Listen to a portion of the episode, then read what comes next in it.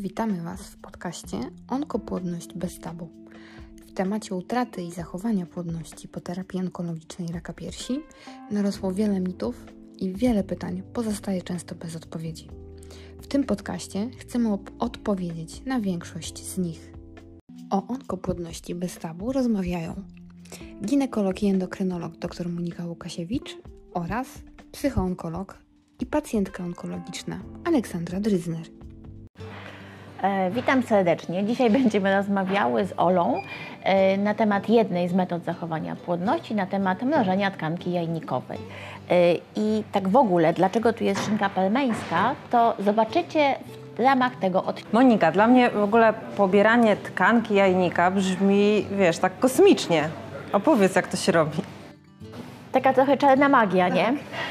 Jak mówię, no... Mimo, że jestem ginekologiem, ja tej tkanki tak nie pobierałam, tak? To nie jest jakaś taka metoda, której mogę powiedzieć, tak super, pobrałam ileś tam tkanki jajnikowej, natomiast absolutnie wiem, jak to się robi. Po prostu robi się laparoskopię. Taka pacjentka jest kierowana przez swojego onkologa do szpitala ginekologicznego, gdzie jest wykonywana laparoskopia, nie? Czyli laparoskopia jest to taka procedura, gdzie wkłada się przez pępek, wkłada się kamerę, nie? Jest taki trawers z kamerą. No przecina się go, tak? Pępek jest przecinany normalnie, tak? Odpowiednio. Wkłada się kamerę i wkłada się troakary, tak? Przez odpowiednie miejsca tutaj troakary to są takie prowadnice, nie? Którymi się nakłuwa i przez które potem wprowadza się narzędzia laparoskopowe. I taką tkankę jajnikową pobiera się w ten sposób, że oczywiście pod kontrolą tej kamery, która jest włożona przez pępek i przez odpowiednie narzędzia, tak, laparoskopowe, które przez te troakary są przeprowadzane, pobieramy kawałek tkanki, tak jakby obcinamy kawałek tkanki jajnikowej. Oczywiście nie jest tak mrożona cała tkanka jajnikowa, tak, taka jak sobie pobierzemy ten fragment, tylko tkanka jest absolutnie szybko transportowana do laboratorium i znowu najczęściej są to jednak laboratoria, klinik in vitro, tak? Tam, gdzie ta tkanka może być mrożona odpowiednio. Najczęściej to tak zwane powolne mrożenie takiej tkanki, chociaż ostatnio mówi się też o witryfikacji takich tkanek, ale jednak więcej jest powodzeń przy tym powolnym mrożeniu. I dlatego tutaj mam też szynkę pelmeńską, bo chcę Państwu coś pokazać, ponieważ jak mamy tkankę jajnikową, no wyobraźmy sobie, nie, że jest to tkanka jajnikowa pobrana, no jakiś tam kawałek. Ja specjalnie, słuchajcie, poszłam do mojego laboratorium, rozmawiałam z embriologami i mówię, słuchaj, no jak to jest, żeby sobie wyobrazić, nie, tą tkankę, no umówmy się, no ja nie jestem od mrożenia tkanki jajnikowej, ja kieruję pacjentkę, nie, jest laparoskopia, no więc mi powiedziała, że mrozimy taki kawałek 2-3 na 5, nie, czyli pokażę Państwu, milimetrów, nie? Taka tkanka jajnikowa powinna mieć mniej więcej 2 mm, nie? Ja od razu wpadłam na pomysł szynki pelmeńskiej, nie? Że będzie to takie najbardziej obrazowe, ale zobaczcie, to jest mniej więcej taki kawałek, nie? Tkanki jajnikowej. Proszę spójrzcie, to jest taki kawałek, taką tkankę po odpowiednim preparowaniu, już nie będę tam wnikać, tak? Oddziela się korę i tak dalej, po odpowiednim spreparowaniu tkankę umieszcza się w specjalnej próbówce. Ja niestety wzięłam próbówkę, ale i zapomniałam tej próbówki zabrać, więc mam próbówkę, którą potem pokażę przy punkcji, ale wkłada się do próbówki specjalnej. To nie jest ta próbówka, tak? Ja tylko mówię, że się wkłada. Tamta próbówka ma takie specjalne miejsce, które się zgrzewa, tak? Specjalnie się zgrzewa i się po prostu mrozi. I zobaczcie Państwo, że z takiej tkanki jajnikowej, proszę bardzo, to jest tkanka jajnikowa, nie? Którą się, tak sobie wyobraźmy, którą się zamroziło. Później możemy zachować w ten sposób płodność. Dla mnie jest to, słuchajcie, niesamowite, nie? To jest niesamowite, nie? Ja naprawdę stwierdziłam, że to bardzo ładnie może... Mówię, to jest szynka, to nie jest tkanka, ale chodzi mi bardziej o to, żeby zobaczyć, jak mały jest to paseczek, nie? Jak cienki mały paseczek.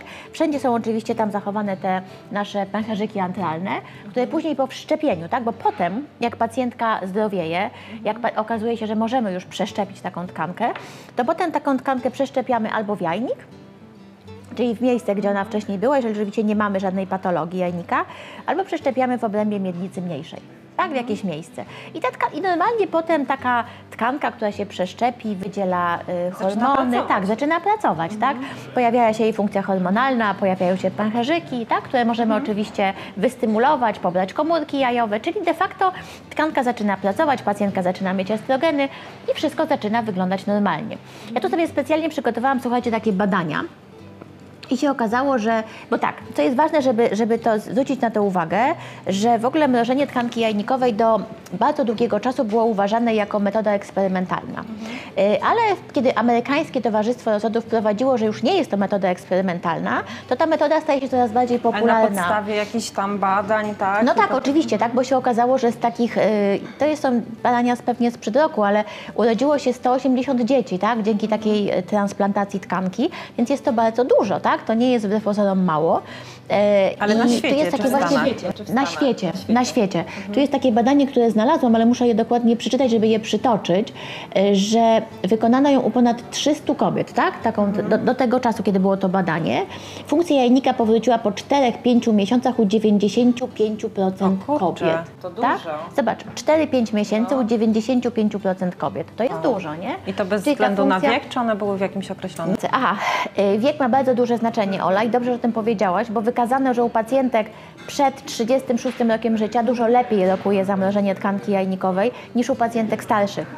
Więc raczej tę procedurę będziemy dedykować pacjentkom młodszym, tak? Takim przed 36 rokiem życia, kiedy faktycznie mają więcej tych pęcherzyków nieantralnych w takim kawałku tkanki jajnikowej. Tak? Ja nie mówię, że się jeden mrozi, tak? Mrozi się kilka, ale zobaczcie, jaki on jest cienki.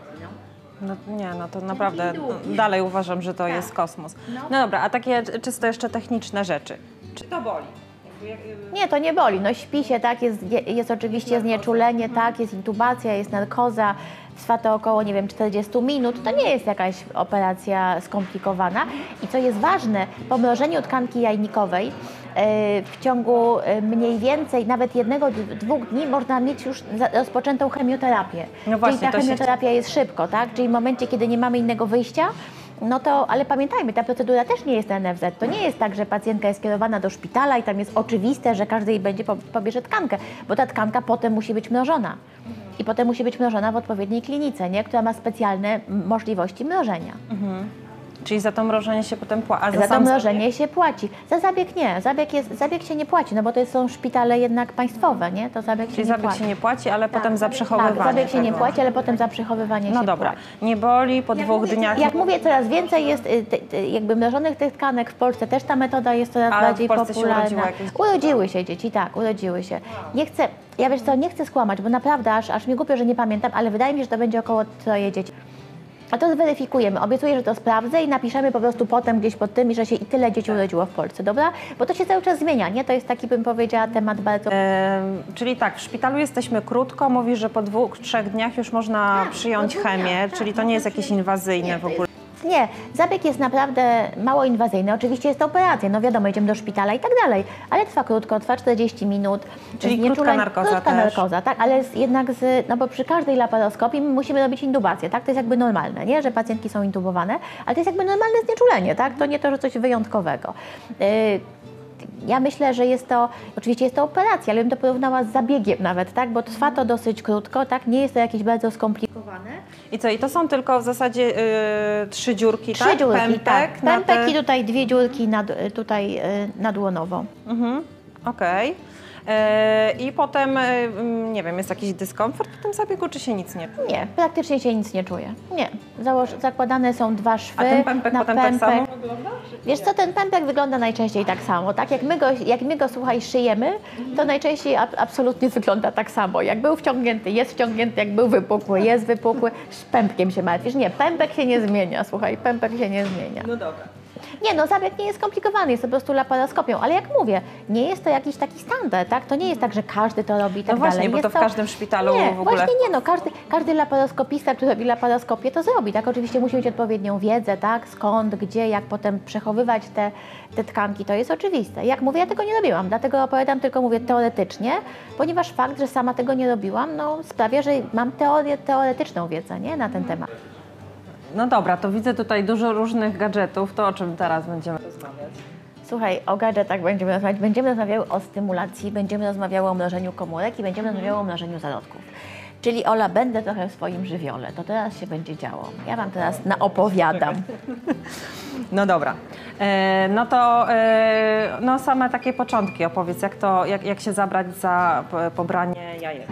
Wiesz co, Zacznijmy w ogóle od stymulacji, nie? No bo jak taka pacjentka, jak żeśmy rozmawiały, tak, jeszcze pamiętasz tam w pierwszych odcinkach, mówiłyśmy o tym, że jak pacjentka przychodzi do onkologa, to onkolog kieruje pacjentkę albo do tego szpitala na to mrożenie tkanki, albo do kliniki in vitro, tak, na zamrożenie komórek jajowych albo zarodków.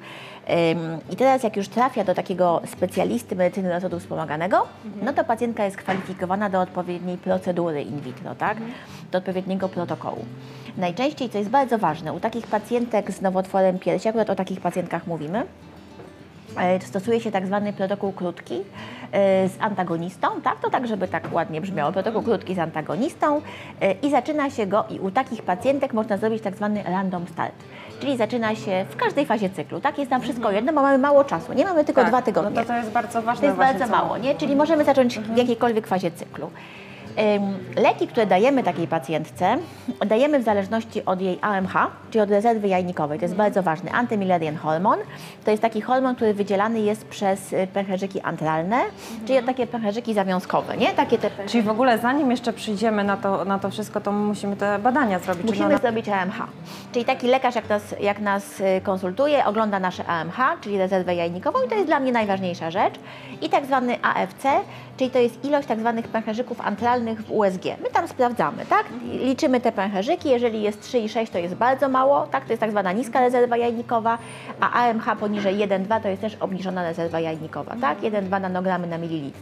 Czyli mamy takie swoje jakby widełki, kiedy dobieramy odpowiednią ilość leków w zależności od tej rezerwy jajnikowej pacjentki, w zależności od jej wieku i w zależności od jej wagi. A powiedz mi jeszcze o tym AMH.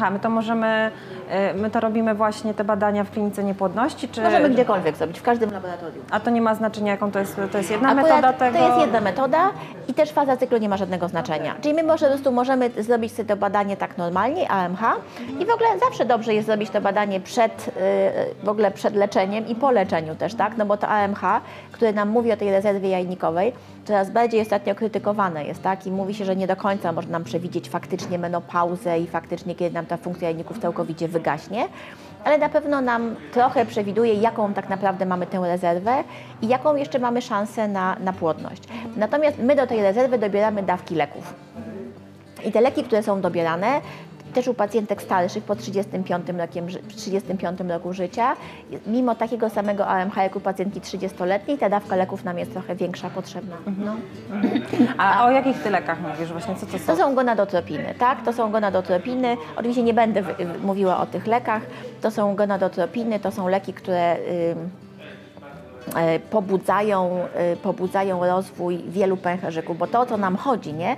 Tak, to jest stymulacja. Tak, to jest tak zwana stymulacja wielu pęcherzyków. To jak normalnie mamy owulację, to zobaczmy, nie? Tu sobie rośnie jeden taki pęcherzyk, tak? Tu jest komórka jajowa, tak? Otoczona komórkami zielenistymi i to jest właściwa owulacja, nie? Czyli sobie taka komórka, to jest jakby naturalny cykl, tak? I w naturalnym cyklu jedna komórka i tak to wygląda. Po owulacji powstaje ciałko żółte, które produkuje progesteron i pomaga nam w zagnieżdżeniu się zarodka. No ale to tak, żeby sobie o tym cyklu chwilę powiedzieć. Natomiast, no i to jest, zobaczcie, to jest oczywiście macica, żeby sobie tak schematycznie wymyśleć, nie? To jest macica, to jest jajnik, nie? I w tym jajniku, nie? Są komórki jajowe, jak widzimy, nie? Komórki jajowe w różnych stadiach, tak? Bo potem sobie te pęcherzyki, jak zaczynają się rozwijać, to oczywiście są antralne, ale potem te pęcherzyki jakby stają się pęcherzykami dominującymi, nie? Taki jeden z tych pęcherzyków antralnych staje się dominujący, dojrzewa i jakby produkuje tą komórkę jajową. I to jest normalna owulacja taka właściwa, czyli to jest monoowulacja, jedna owulacja. Natomiast my, ja tak mówię patologicznie trochę, ale chcę, żeby to zrozumieć, nie? Natomiast nam chodzi o to, żebyśmy wywołały tak zwaną kontrolowaną stymulację jajników, nie? Czyli my chcemy nawet taką hiperstymulację kontrolowaną jajników, nie? Ale kontrolowaną, bo my chcemy, żeby tych komórek urosło więcej, tak? De facto jak najwięcej, ale oczywiście też nie tyle, żeby nie było hiperstymulacji. Taki jajnik wygląda mniej więcej, jak rosną te komórki, proszę spojrzeć, on mniej więcej wygląda w taki sposób, nie? Te wszystkie czarne to są potencjalne pęcherzyki jajnikowe z obecnością potencjalnie, tak? Jednej komórki jajnikowej, jednej komórki jajowej. I teraz nam chodzi o to, żeby wystymulować ten jajnik, żeby było jak najwięcej komórek w danym jajniku i żeby po prostu było jak najwięcej jajek, tak? Jak najwięcej komórek jajowych. No ale też oczywiście zagrożeniem u pacjentek, w ogóle u wielu pacjentek, ale też na pewno zawsze się boimy zespołu hiperstymulacji, nie? Mhm.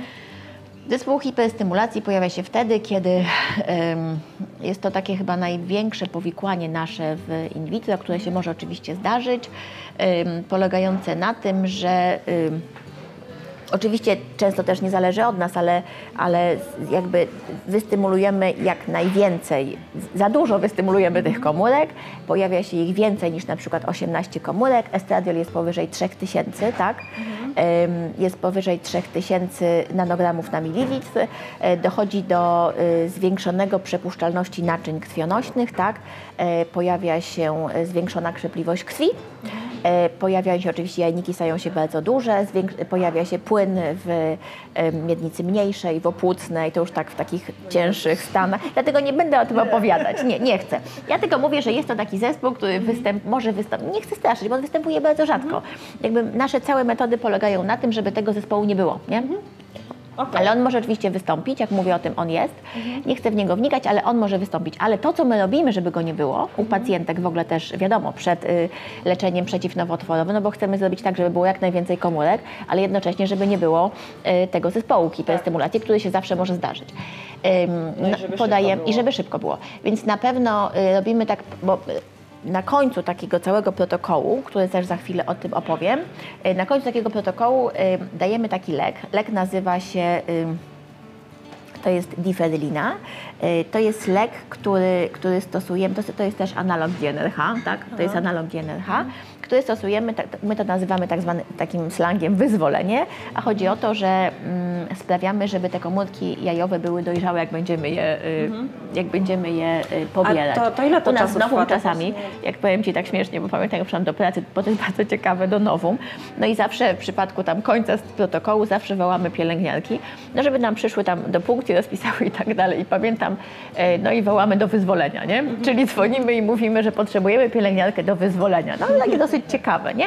No ale właśnie to jest wyzwolenie tak zwane, to jest koniec jakby tej stymulacji i za 2 dni od tego podania tego leku podajemy analog GnRH.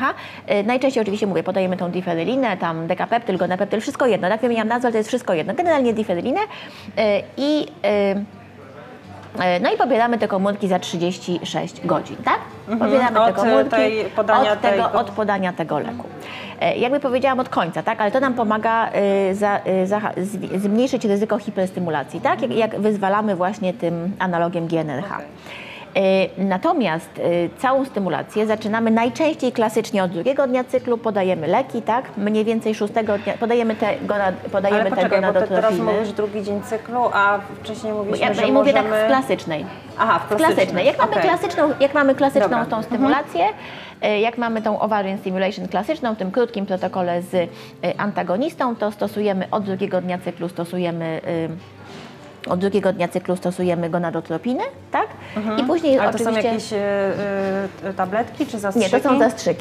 To są zastrzyki, no. I to trzeba je robić właśnie do kliniki Nie, wiesz co, robi sobie pacjentka sama, robi sobie je podskórnie, robi sobie te zastrzyki... Podskórnie, czyli w brzuch? Tak, w brzuch. Tak, robi sobie w brzuch, robi je sobie raz dziennie, rano, nie?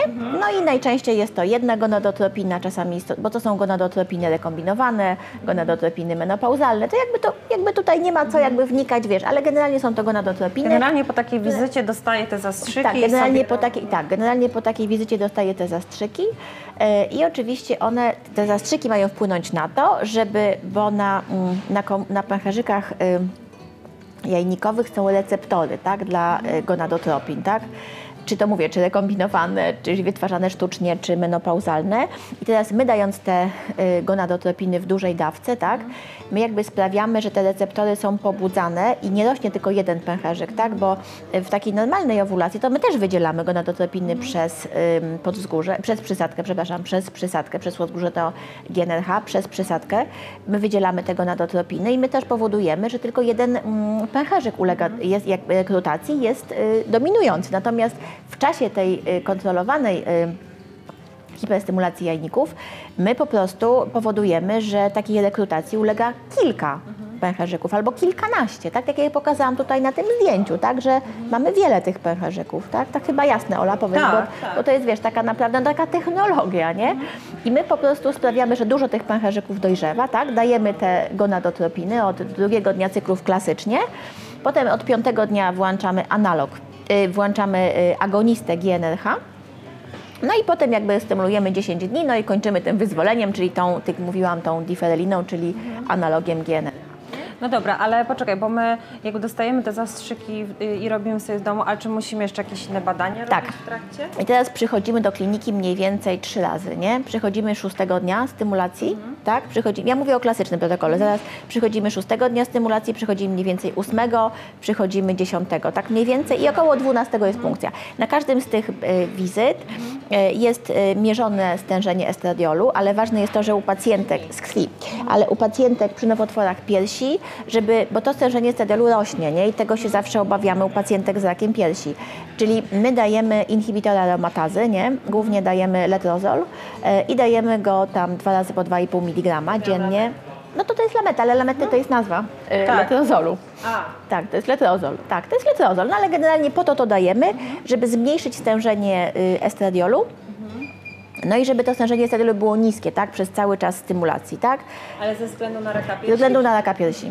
Ze względu na raka piersi, bo tutaj jest udowodnione, że faktycznie to stężenie estradiolu ma korzystny wpływ i oczywiście w ogóle nie wpływa potem na rokowanie u tej pacjentki. Okej, czyli, bo no wiesz sama, że na pewno krąży dużo takich mitów i obaw, że właśnie o, a ja mam raka hormonozależnego i ta stymulacja i dowalimy tymi hormonami, to on się na pewno rozbucha. Więc wszystkie badania mówią, że absolutnie, że nie ma to żadnego znaczenia, że te właśnie 10 dni stymulacji nie ma żadnego znaczenia. Ale jak mówię, to była klasyczna. No mówię, to są takie szczegóły, ale w tych stymulacjach tak zwanych random start, czyli jak zaczynamy od każdej fazy cyklu, to oczywiście możemy zacząć albo w tej fazie folikularnej, czyli w tej pierwszej, tak? Możemy zacząć od 5-6 dnia, tylko zawsze robimy wtedy USG, sprawdzamy jaki jest pęcherzyk, tak? Jeżeli na przykład pęcherzyk jest do 13 mm, tak? Taki do 13, to zaczynamy klasycznie, tak żeśmy zaczynały w tym protokole. Jak jest na przykład już powyżej 13 mm, czyli boimy się przedwczesnej luteinizacji, czyli tak jak sobie wyzwolimy tego wyzwolenia, się boimy, że będzie owulacja samoistna, to wtedy my dajemy najpierw tych agonistów GnRH, żeby trochę zahamować ten pęcherzyk i potem normalnie kontynuujemy stymulację, nie? Żeby się więcej jeszcze. Żeby się więcej, tak? A jak na przykład robimy w drugiej fazie cyklu, czyli jak już tutaj są te same ciałka żółte, tak? Tak jak to już jakby wtedy jest po... Jak robimy w drugiej fazie cyklu, to w ogóle już zaczynamy wtedy od razu z agonistą GnRH albo z progesteronem, tak? Też, żeby zablokować funkcję podskórza i przysadki. Nie? Czyli jakby to mówię, to już są takie techniczne rzeczy, ale jakby na pewno ważne, żeby jest zapamiętać to, że w przypadku nowotworów piersi możemy zrobić random start, czyli możemy zacząć w każdej fazie cyklu, stymulacja trwa 12 dni. I że możemy zacząć też w fazie lutealnej, czyli w tej już teoretycznie po owulacji, tak? Że nie ma to żadnego znaczenia, bo pęcherzyki jakby wykazano, że są 3 albo 2 fale pęcherzyków w każdym cyklu, tak? Czyli de facto od której takie pule pęcherzyków, nie? Które są gotowe do tego, żeby zacząć rosnąć i żeby się zrekrutować, nie? To, no tak mniej więcej to wygląda. Dlatego można robić tak zwaną też double stimulation, czyli jeżeli na przykład mamy czas ze 3-4 tygodnie, to możemy w pierwszej fazie pacjentce pobrać komórki jajowe, jak na przykład ich jest za mało, tak? To 3-4 dni po punkcji możemy zacząć drugą stymulację, tak? I tak to się nazywa double start. Czyli tu warto zapamiętać, albo double stimulation, nie? Czyli taka podwójna stymulacja, albo random start od każdego, praktycznie każdego dnia cyklu możemy zaczynać stymulację. Okej.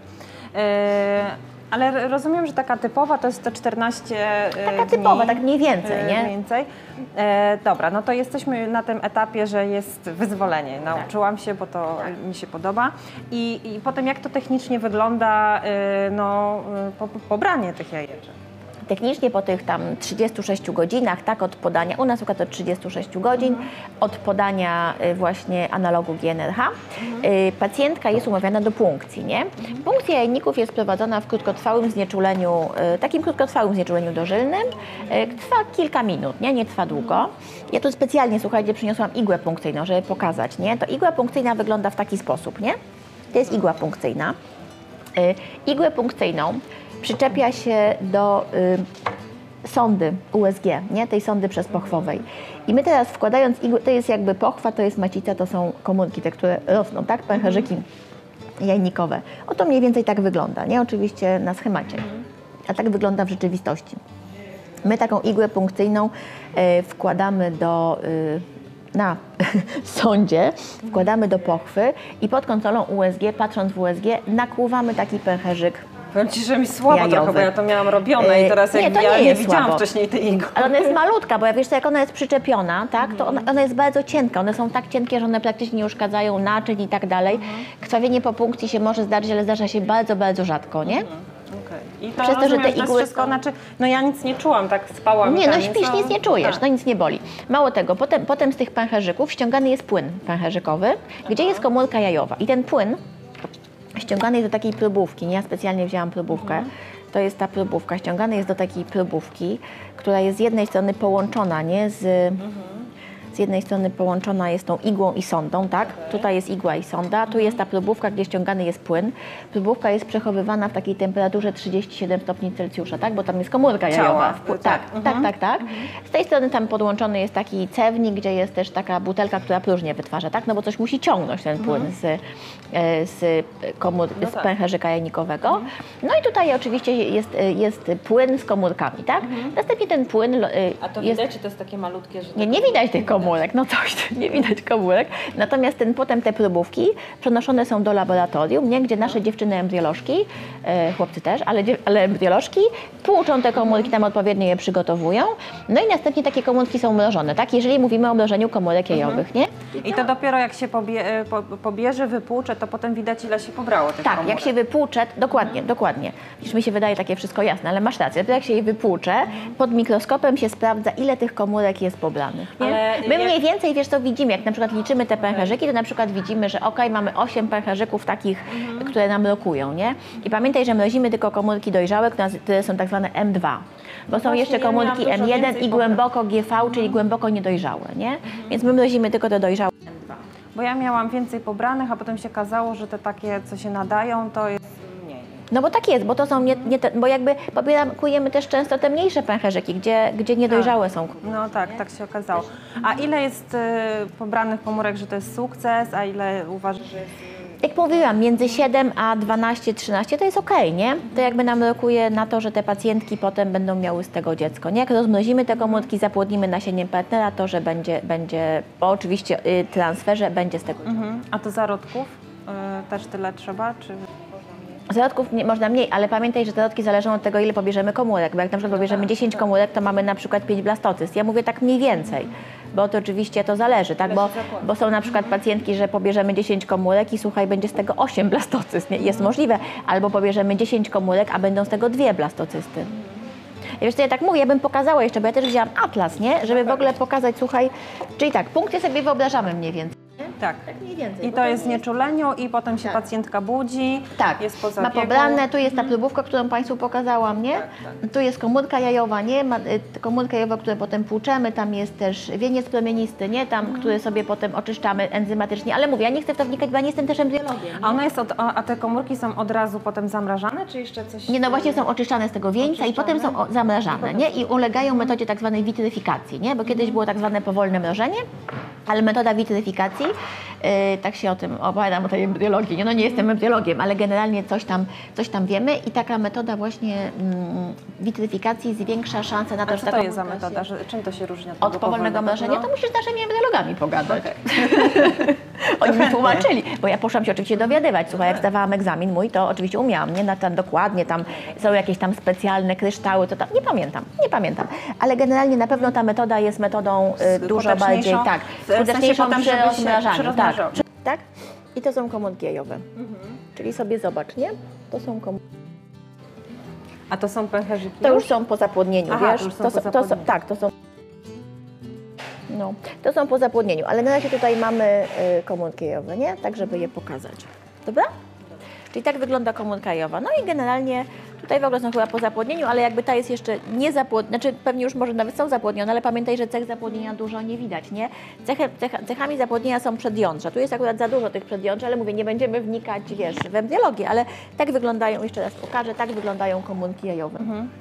A powiedz mi, jak z Twojego doświadczenia, to jak pacjentki się czują na takiej stymulacji? Czy one to jakoś, nie wiem, mają gorsze samopoczucie?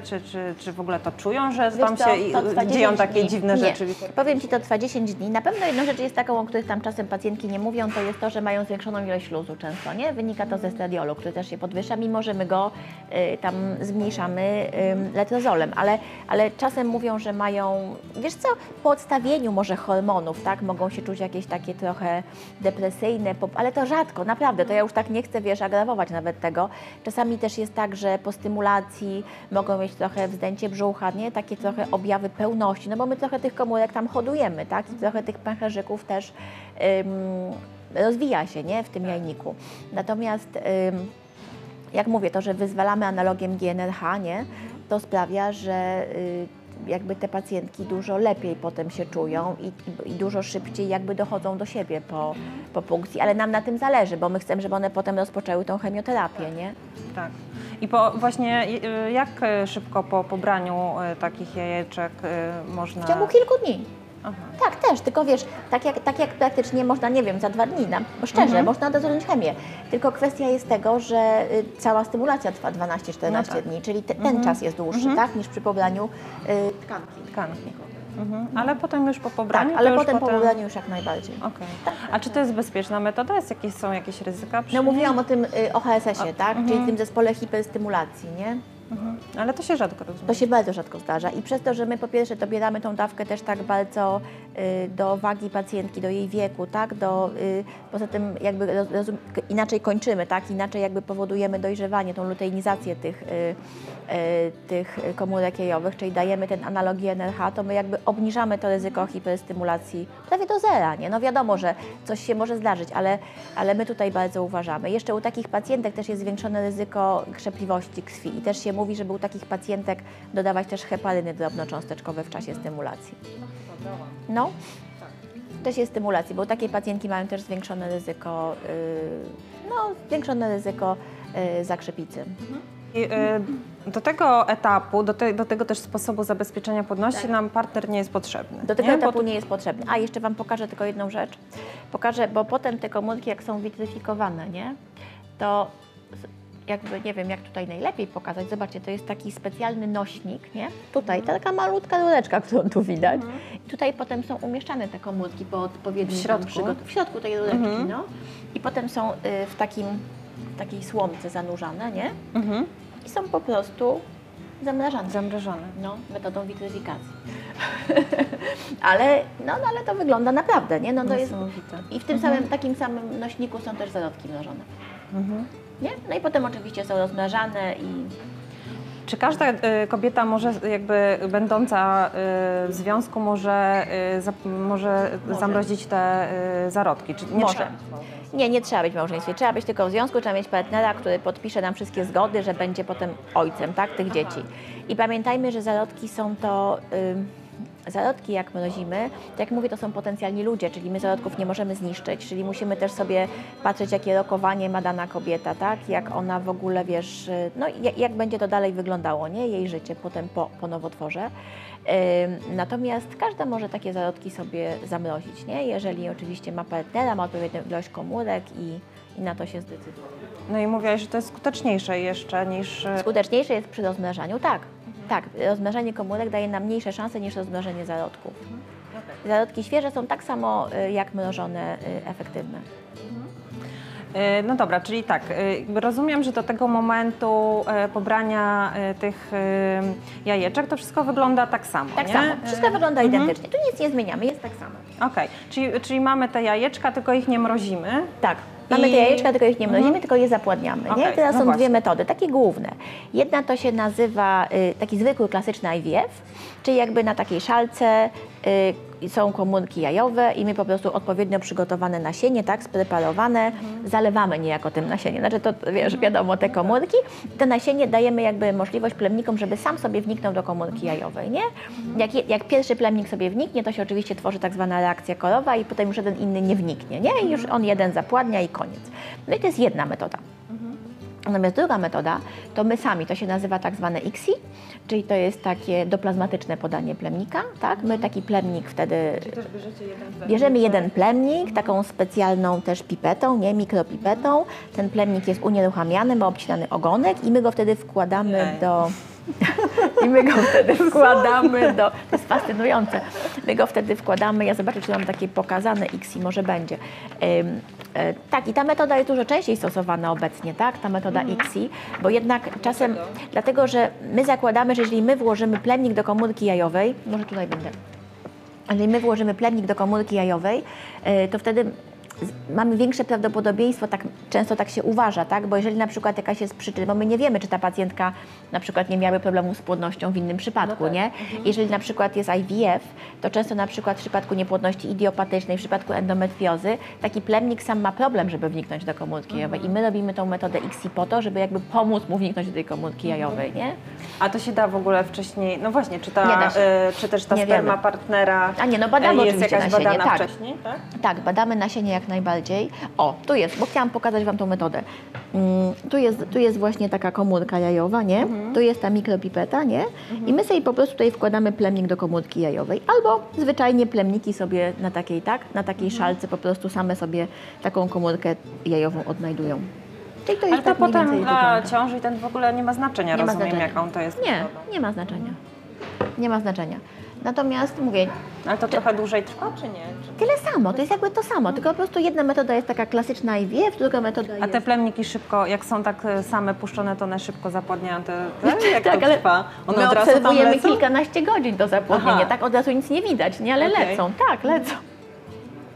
Nie, no lecą, tak, to jest to fascynujące, lecą, ale obserwujemy to i obserwujemy właśnie wtedy, że powstają tak zwane, mówiłam, przedjądrza, nie? Wtedy jak mamy dwa przedjądrza, to uważamy, że komórka zapłodniona jest prawidłowo, nie? Po kilkunastu godzinach sobie to obserwujemy. No i oczywiście taka komórka, taki już zapłodniony zarodek zaczyna się dzielić, tak? To są tak zwane blastomery. To są blastomery, ma 2 do 4 w drugiej dobie, tak? W trzeciej ma 8. To jest też taka metoda pokazana, nie? Tutaj mamy, to są takie zwane przedjądrza, jak tu widać, nie? To jest ta taka mikropipeta, tak, którą wkładamy plemnik, tak to wygląda. To jest zarodek w trzeciej dobie, już ma 8 na przykład albo 16, tak, blastomerów. Natomiast w czwartej dobie zarodek wygląda, nie mam chyba tutaj takiego zarodka, ale w czwartej dobie jest tak zwany zarodek kompaktujący. I on wtedy taki nie jest ładny, jest bardzo dobry, ale ładnie nie wygląda. Natomiast jest tak jakby wszystko się ze sobą zlewa, nie? Natomiast najładniej wyglądają zawsze zarodki w piątej dobie, są tak zwane blastocysty. Zaraz jakąś ładną blastocystę znajdę. I w piątej dobie ile jest tych podziałów? Nie, tam już nic, tam już jest po prostu tylko węzeł zarodkowy i trefoblast tej blastocysty, nie? Akurat tutaj miałam taką ładną, znalazłam, a teraz ją gdzieś zgubiłam. No ale tak, żeby sobie wyobrazić, nie? To akurat jest blastocysta, jak już zaczyna prawie, zobacz tutaj prawie jakby, w blastocysty też mamy numer 1, 2, 3, 4, 5 i 5 to jak już taka blastocysta, Boże, coś mi wszystko wypadło, jak taka blastocysta zaczyna już tak trochę, zobacz, wychodzić na zewnątrz, nie? Bo blastocysta się tak wykluwa się z tej osłonki, żeby zaimplantować, nie? Czyli to jest ten węzeł zarodkowy, to jest trefoblast, nie? To jest blastocysta. Tak, taki diamencik wygląda blastocysta, nie? Na jakim to jest etapie potem? Na piątej dobie. W piątej dobie. Czyli czasami tak jak wygląda? Tak jak wygląda, no. Tylko to jest piątka, czyli jak już wychodzi, a jak nie wychodzi, to jest czwórka, nie? Oczywiście tam jeszcze sprawdza się ilość komórek, tam węzeł zarodkowy, są różne oczywiście klasy oceny tej blastocysty, ale już oceniają embriolodzy, nie? Oczywiście im lepsza blastocysta, tym często większe szanse na ciążę. Oczywiście zarodki też mogą... Ale jak to lepsza? Lepsze i gorsze? Tak, no bo są różne klasy blastocyst, tak? Wszystko zależy od ilości komórek w węźle zarodkowym, od wyglądu węzła zarodkowego. I to wszystko pod mikroskopem. Znaczy embriolodzy patrzą. Tak jeszcze patrzeć, tu mogę o na przykład takie prawie wylęgające się. A pacjentka jest informowana o tym, jakiej klasy jest? Jak najbardziej, tak. Taka wylęgająca się na przykład blastocysta, nie? No tak jest. No dobra, a wszystkie te jajeczka się, nawet jak się poddaje już tego zapłodnieniu, czy one się wszystkie zapładniają? Nie, właśnie zależy. Jest tak, że czasami na przykład mamy 10 komórek, zapłodni się 8, 9, będą z tego na przykład 5, 6 blastocyst, a czasami mamy na przykład 8, 10 komórek i będą tylko 2 blastocysty. No i tego nie jesteśmy w stanie przewidzieć. Jeszcze dużo też zależy, większość rzeczy zależy od komórki, nie? Ale jajowej, od komórki jajowej, ale też dużo zależy od nasienia partnera. Też. Jak jest nasienie słabej jakości, tak, to też te zarodki czasami są też gorsze. Czyli, no właśnie, bo jeszcze się skupmy na tym partnerze, czyli rozumiem, że jak to czasowo zgrać? To jest tak, że kobieta ma tą punkcję. Tak, i w tym czasie partner oddaje nasienie tego samego dnia. Aha, tego samego dnia. Tak, jeżeli na przykład pacjentka ma punkcję danego dnia, to rano partner oddaje nasienie, to nasienie jest odpowiednio preparowane i te komórki są zapładniane tego samego dnia, kiedy są pobierane. W dniu punkcji. Okej. A czy on musi jakieś badania z kolei wykonać przed tym pobraniem? Tak, tak. Jest takie tam, formalnie trzeba wykonać wszystkie badania wirusologiczne, tam HIV-y, HCK-ły, kiłę, tak, cytomegalowirusa, posiew nasienia, chlamydia. Czyli to wcześniej, przed tą wizytą. To jest wcześniej, tak. I tak samo pacjentka, która podchodzi do stymulacji, też te wszystkie badania powinna mieć wykonane. Okej, czyli oni obydwoje... Tak, oni obydwoje powinni mieć badania wirusologiczne, chlamydię i cytomegalię.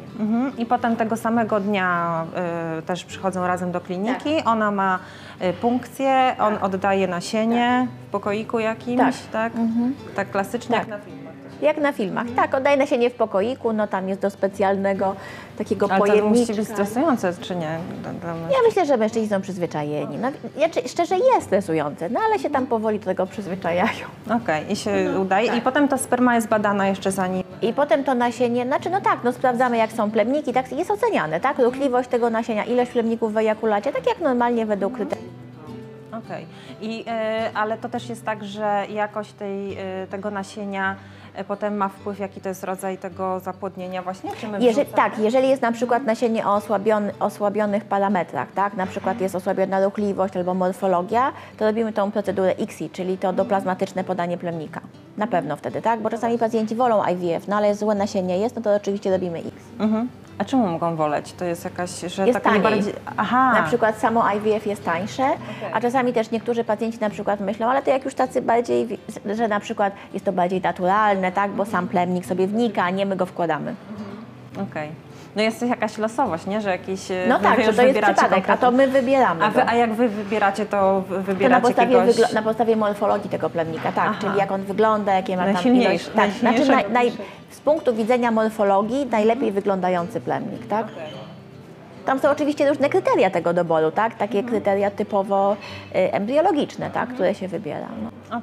No dobra, czyli tego samego dnia jest to zapłodnienie i potem w piątej dobie, tak?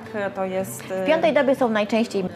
A kiedy się pacjentka dowiaduje, ile się udało zapłodnić? My je obserwujemy do 7 doby.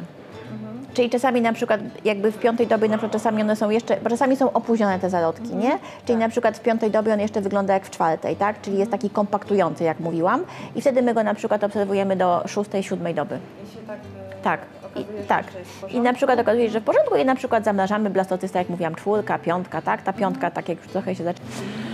No dobra, no to właściwie tyle, tak? To już jest zamrożone i to jest już potem cała procedura z zabezpieczeniem tego, to jest zamrażane, tak samo jak komórki, tak? Tak, dokładnie.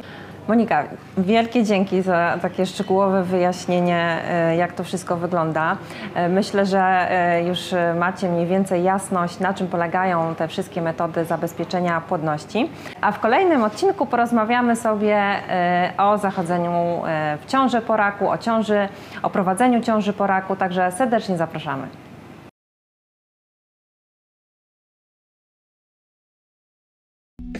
Podcast nie stanowi porady lekarskiej. Rozpoczęcie jakiejkolwiek terapii czy przyjmowanie jakichkolwiek leków wymaga zawsze wcześniejszej konsultacji z lekarzem.